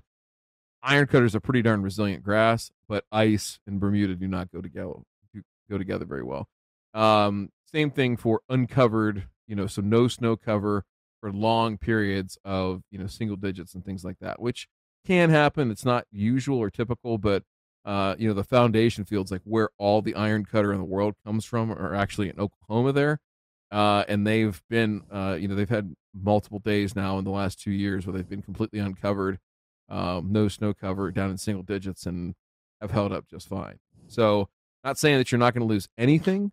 Uh, what's what we've found, and I'll tell you this from you know a, a midwestern perspective, you know a little bit further north, um, but you know it's generally lower pockets, you know, in the ground where water sits and freezes, and you do get that ice accumulation. You know, so like you get a melt and then it refreezes or something like that, and it does that repeatedly, you know, over the course of several days or something like that that could be problematic. So uh, another reason why, and I should have said this too at the top when I was talking about you know adding that soil and things like that. Even if it's for nothing more than to correct some grades and just try to smooth things out a little bit, it would be to your benefit to do that for for just that reason alone. Let alone growing in better soil. So keep that in mind too. And I think you know get through that first year and figure out what kind of adjustments you need to make. You know, even if you lose a little bit of grass, uh, you know, if you've got hell I'd say a couple of plants inside of a you know two or three square foot area and you notice that oh man i lost a lot of this but there's still a few plants left and it's may when this stuff's just waking up you'll be fine by july 4th like it's that aggressive. So uh you know that's the one thing to prep uh leadership for right that hey listen it's uh it, and this is what i always say is that you know it's going to look its worst in you know April and May, like right it, it, at the very tail end of when it's it's dormant period, right? That's when you're looking at you're like, all right, we got to see what's going on. And something else you can do too, uh, to that end, uh, we're doing it here right now in Ohio, in, in anywhere in the transition zone. If you've got Bermuda and you want to see what you're working with, is just go take a plug. You know, doesn't have to be particularly big. You know, uh, take it with a shovel. You can take it with a cup cutter. You can take it with a a pro plug or whatever you've got Take that and set it in a pie pan and put it in your window and keep it watered, like inside the house. Make sure it's got access to good sun, and that'll green up pretty quick between the temperature of the air in your house, right, warming up the soil, and then having access to good sun. It will, you'll find out what you got. So there's some times where you put those plugs in your window and everything's green in seven, eight days, and you're like, all right, hey, this can be a good year. And then there's other times where you're like, okay, so let's see, you know, you start taking more plugs because you got nothing growing you're trying to figure out how widespread the damage might be and, and, and start uh, calculating the bill in your head. So those are just tips. And I, I, I really want to stress this because it sounds like you're, you're walking in uncharted territory. And I, I get that feeling. I mean, lifelong 100%. cool season Ohio guy here that took the same plunge, albeit, you know, um, I didn't have a wife looking over me. I had more like an entire community of people that were looking over me. But either way, both of our dicks are on the deli slicer here, and it's inching ever closer to being on the scale. And we don't want that to happen. Okay. Uh, salami is not on sale this week, as far as my Kroger's concerned. So what I'm going to tell you here is just keep it basic. Do not overthink it. Do not overdo it. Uh, you have way more power to control a few things than trying to add complexity, like what Matt and Ray were both saying. So the, the bottom line is this: is if you can get it installed and keep it alive such that it can get established, after that, mow it, water it when it needs it, fertilize it. The rest will take care of itself. It's a pretty amazing uh, plant. So that's my that's my uh, end of my TED talk on this whole thing. But what other questions do you have? You know, we're not trying to run you out of here, but uh, you, you you seem like you probably have a lot of questions. We talked a lot because uh, we all want to see you be successful. Sorry. Yeah, I guess I'm still. Uh, maybe the the most basic question is: so when we say take that 2,000 square foot area in the backyard and show up with a few pallets of sod, what's that look like? You know, the week before, oh, sure. the day of, like. ah, great um, question. Great question. Okay, so okay, go ahead, Ray. Okay, because you have a cool season grass and you're converting to warm season, it is as simple as did the week before removed to final grade right before sod comes and then sod is down rolled made flat and then kept irrigated uh, how are you planning on ground prepping that area before you lay the sod down? What machinery, tools, equipment do you have available to you? So I, I'm not sure yet on what ground prep. I mean, I, I guess I started today thinking that there was going to be more people in the plug camp than than the than this camp. Um, got access to tractors, skid steer, so Harley rake and, and tiller, I guess, are, are my two okay. Okay. easiest and uh, things to reach for. There's going, to, there's going to be one more thing that I want you to source a 750 to 1,000 pound roller. Jeez. Damn. And do you know why? So I can watch it there, because sit there without anything. no. So that by the time's all said and done, this sod install is flat and smooth. Okay, I'm going to repeat. This install needs to be flat and smooth because a flat and smooth Bermuda turf install is probably one of the most important things I can think of. I mean, it has to be because at the end, you don't have a very high tolerance for uneven or bumpy ground. This is, a little, this is a little different because this has to be more like one of Ryan's sports fields, okay? Flat and smooth. All right. Uh, I, I'm going to give you a range of options, right? A range of options.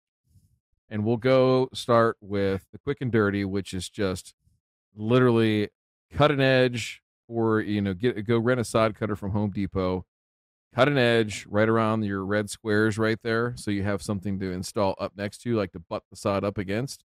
And then remove all that stuff, get it out of there the day or two before your sod, or as long as you want in advance so when your your sod rolls in there, you're ready to start laying and just lay it right on top of the ground that's there. You you can spray that grass out, you know, kill it off with Roundup, and then um, uh, literally just take it right into there. You can smooth out your edge where your transition is from where you sod cut, and you're you're into the grass a little bit, but you could do that. I would in that case, I would scalp down your cool season after you've sprayed it out to get as much of that plant material out of there, that dead plant material. So, you know, whether you uh, scalp it down with your 48 and you just blow the, the chaff and everything out into your lawn, or if you get the bagging mower back out and, you know, get rid of it that way.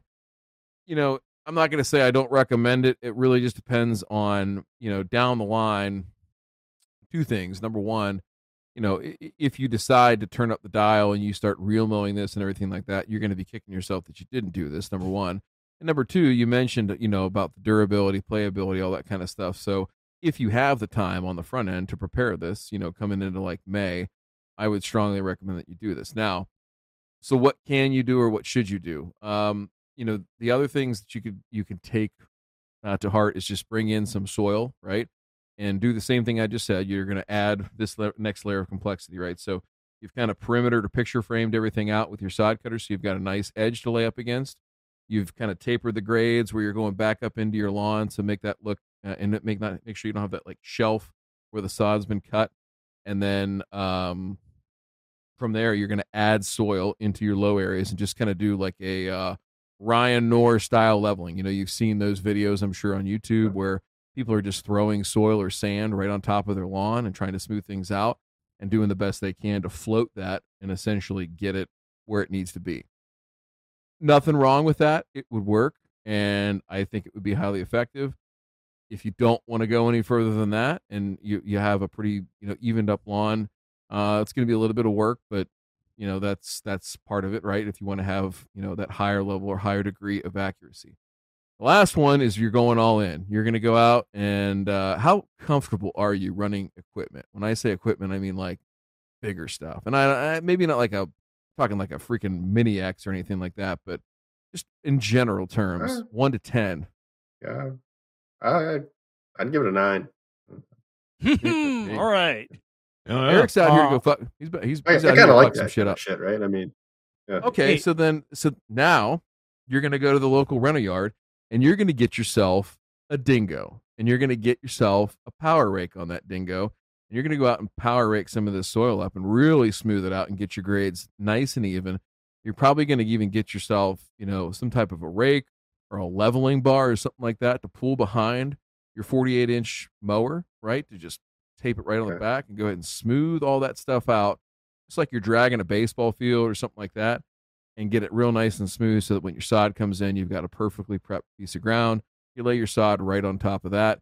And even before you put your sod down, uh, Ray, cover your ears. You might not want to hear this, but I'm going to say go ahead and throw that fertilizer down pre-plant right on top of the soil and then lay the sod right over top of it. Actually, no, I'm not. I'm not objecting to that because for the longest time, you know, as long as I've been in the business, practice for me was to take my 111 and lime if that ground needed it, or sulfur if it needed it, broadcast that down, power rake that into the soil, and then roll it, and then put down the turf grass. So I'm not objecting. There you go. I agree.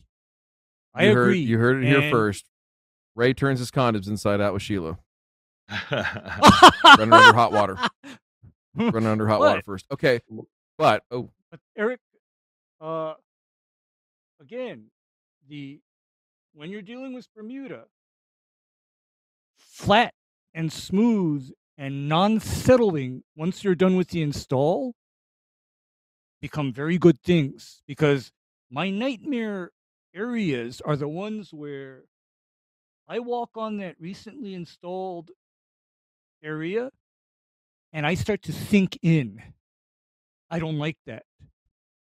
And with what? many saw it in, in I start to sink in with my feet. When? And I'm not a and I'm not a heavy guy, so that's not supposed to happen.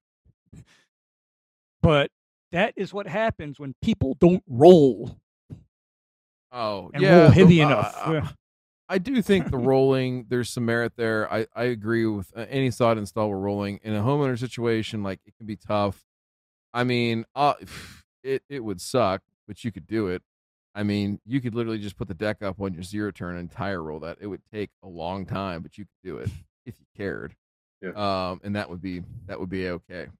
But in that sense, um, those are the three layers of complexity. So it's literally just one way or the other. I would spray out the grass there. That way, you're going to kill everything off, and you know maybe lower your weed pressure a little bit, that kind of thing. Uh, you're going to go out and uh, mow that all off. You know after you've let it die off um, and try to get all that extra vegetation out of there.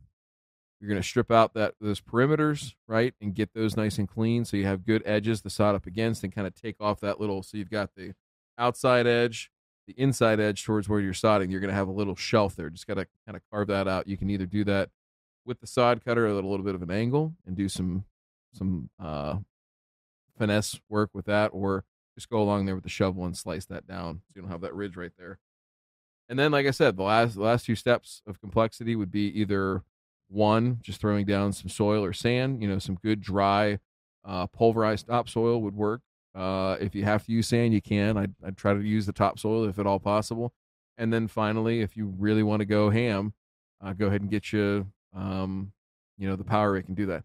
Last one, I guess we, we talked about, we didn't really go over, but, uh, you know, I would, if you do want to add a good topsoil over top of it, uh, this is where, again, I'd still picture frame it out, cut it out with your, your sod cutter. And if you do bring in that soil, it's a good opportunity to bring in like a dingo or a, a track load or something like that. If you want to, you know, play around with some, some big boy toys or something like that. But, uh, you'd want to go along that edge of, you know, wherever your patio is or something like that, you know, those tapered edges and slice into those so that you, you know, if the concrete's this deep, you can slice down below that and at least have a good, um, profile, you know, depth of soil right there, as opposed to just like tapering up, you know, good topsoil and like only having an inch of that stuff over top of it. Could you just do that? You could do it, but you're going to that route, you know, I, I would go all the way. But there's, I think there's value there, right? Again, uh, uh, in terms of uh, having good soil to grow in, holding more moisture, all that kind of stuff, as opposed to just growing in crap. So there you have it. Does that all make sense in terms of what your what your prep looks like? A lot. Yeah, that makes that that that uh, that that clears up a lot. I guess the two questions I had I wrote down during that were um, how long do I have to keep the kids off the sod until like after it's laid? I would say if you if you lay it in good weather, you know, so if we're up in the 90s, things like that, and you've got good soil temperatures, all that, and it starts to root in, I would say no more. I'd say three weeks is probably uh, a stretch. Like that might be uh, a little bit conservative of trying to keep them off there until it's really really rooted in, but probably 10 to 14 days, and it's it's definitely go time at that point. I don't know. What do y'all think? Actually, I think two to three weeks is, you know, a fair amount of time, and provided your water and your nutrients are all in order, I can imagine Bermuda sod rooting in approximately 14 days and being ready for ready for play, so to speak. I can imagine it. And so yeah, you just uh this is just not a bad thing. Now, let me ask you this. Is it going to be impossible to keep the kids off for at least two weeks? The only way it's possible is if we take a vacation to Florida. but, so, uh, short answer is yes. Uh, wow. Uh, that that that's that sounds like um, wow. Project project budget just went up. No, actually, the the amount. but I, I, say on it. I mean, they're they're they weigh forty pounds and they're going to walk across it and go play somewhere else. I mean, yeah, gonna, I mean they're they're not going to destroy it. They're I not mean, three hundred fifty pound linebackers, right? Like, yeah, I mean, two yeah, weeks so, you're fine. So, Ten days, you're it's all going to work out. Yeah, yeah. I mean, because uh, they do have other areas that they can go play on, right? Right. I mean, they do. Got an acre yeah, and a half. So, they can find another place to put their swing set. Exactly. So, so that's uh, that's where you know I'm kind of thinking that if you can reno this in sections or areas, then that becomes manageable or doable. It's just that okay, this section is being redone right now, so you gotta go. You guys gotta go play over there. That's it. I mean, this is not. This is making it a lot simpler. Okay, this is making it a lot simpler for you because you can just tell the kids, okay, this area is being, you know, redone, so you gotta, you guys gotta go play over there. I mean, this is not hard now because I, you know, if you have this much area, my God, this opens up so much versus these tight, constrained areas that I typically have to deal with where there's nowhere else to go. So you've got an ideal situation, actually, comes to think of it. I guess my my last question I wrote down was what's kind of the biggest cons of the plugging um, that we I guess started with with, with Ray's suggestion of, of going out there with the old Dewalt drill Fine. and making a bunch of holes and uh, what's the what's the negative there? labor and growing. That's that's that's the cons that I can think of because I do this with the preface that I'm going to be there to fertilize it and keep it watered until it pops back up and at first and the other thing that I'm going to kind of caution you on, even though you said that you're a function person, is at first, when the Bermuda first comes up, that area is going to look extremely weird. Is you're going to see all of the little tufts of Bermuda popping up. Okay, so you're going to have that at first. And for some people, they're going to start with, oh my goodness, that looks so bad. That looks so terrible. It's like, you know what? It's going to look like this temporarily, and then it's going to transition over to Bermuda, and you're no longer going to be dealing with the issues that you had with the old grass. So that's that's the that's the cons that I can think of. Th- those are the main ones, you know. And also, when you're we're t- I'm talking about plugging for that one day, it is also a commitment where you've got these sheets of sod that once you once you have the sheets of sod, once you start this, you got to keep going until all of that sod has been turned into plugs and has been installed in the lawn. It's a little bit of a commitment where you're you're once you have the sheets of sod, you are beyond the point of no return. you're committed. That's that's that's my that's my cons that I can think of. I, yeah, I would say the same. I think you you've. Here's what I would say. Okay, if that side area is not so important to you, I would try and maybe mess around with that, even if it's only part of that area, and just see what it's Mhm. like, because uh, it, it is a It's patient practice area. process. Yeah, Yeah, uh, and it's and maybe see if for the you can. for the front. Yeah, for the front. I, I Mhm. I don't see a problem with that.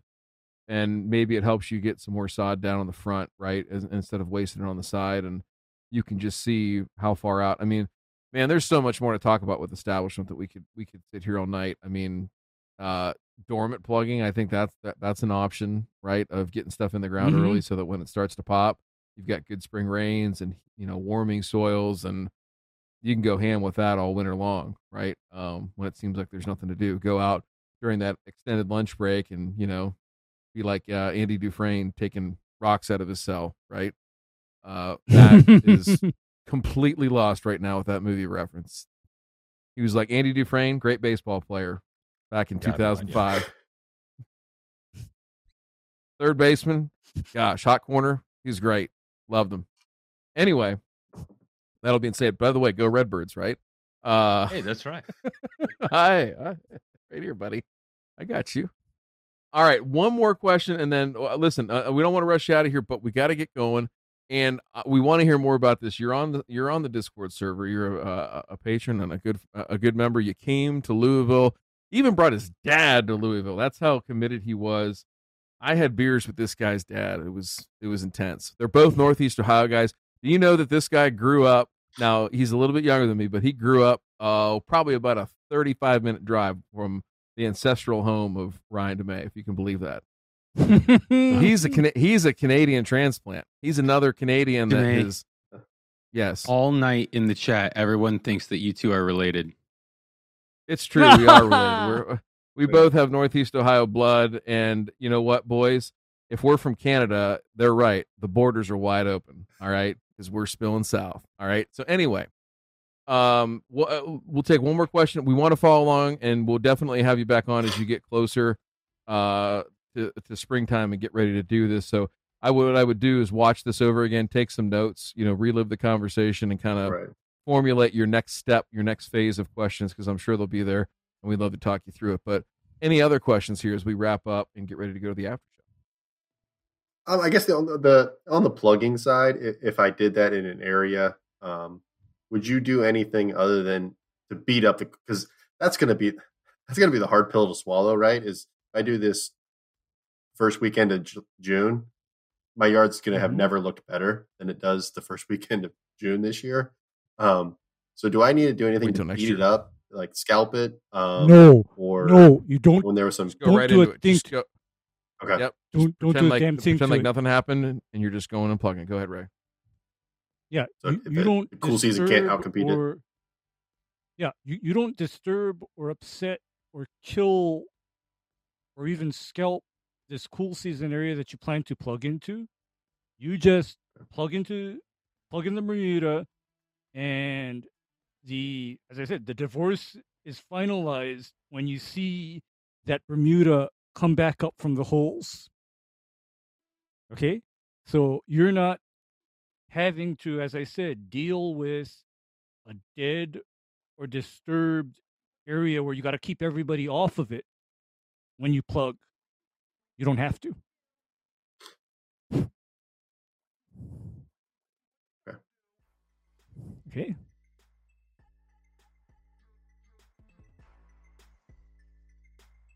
Bueno.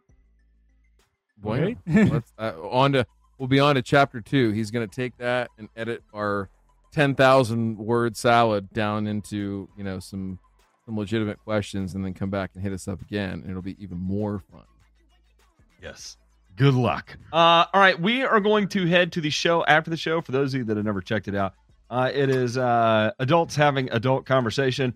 If you're into that kind of thing, great. If you're not, no harm, no foul. We will not be mad at you. Uh, check it out over at patreon.com forward slash burn return. Otherwise, we'll catch you on the flip side.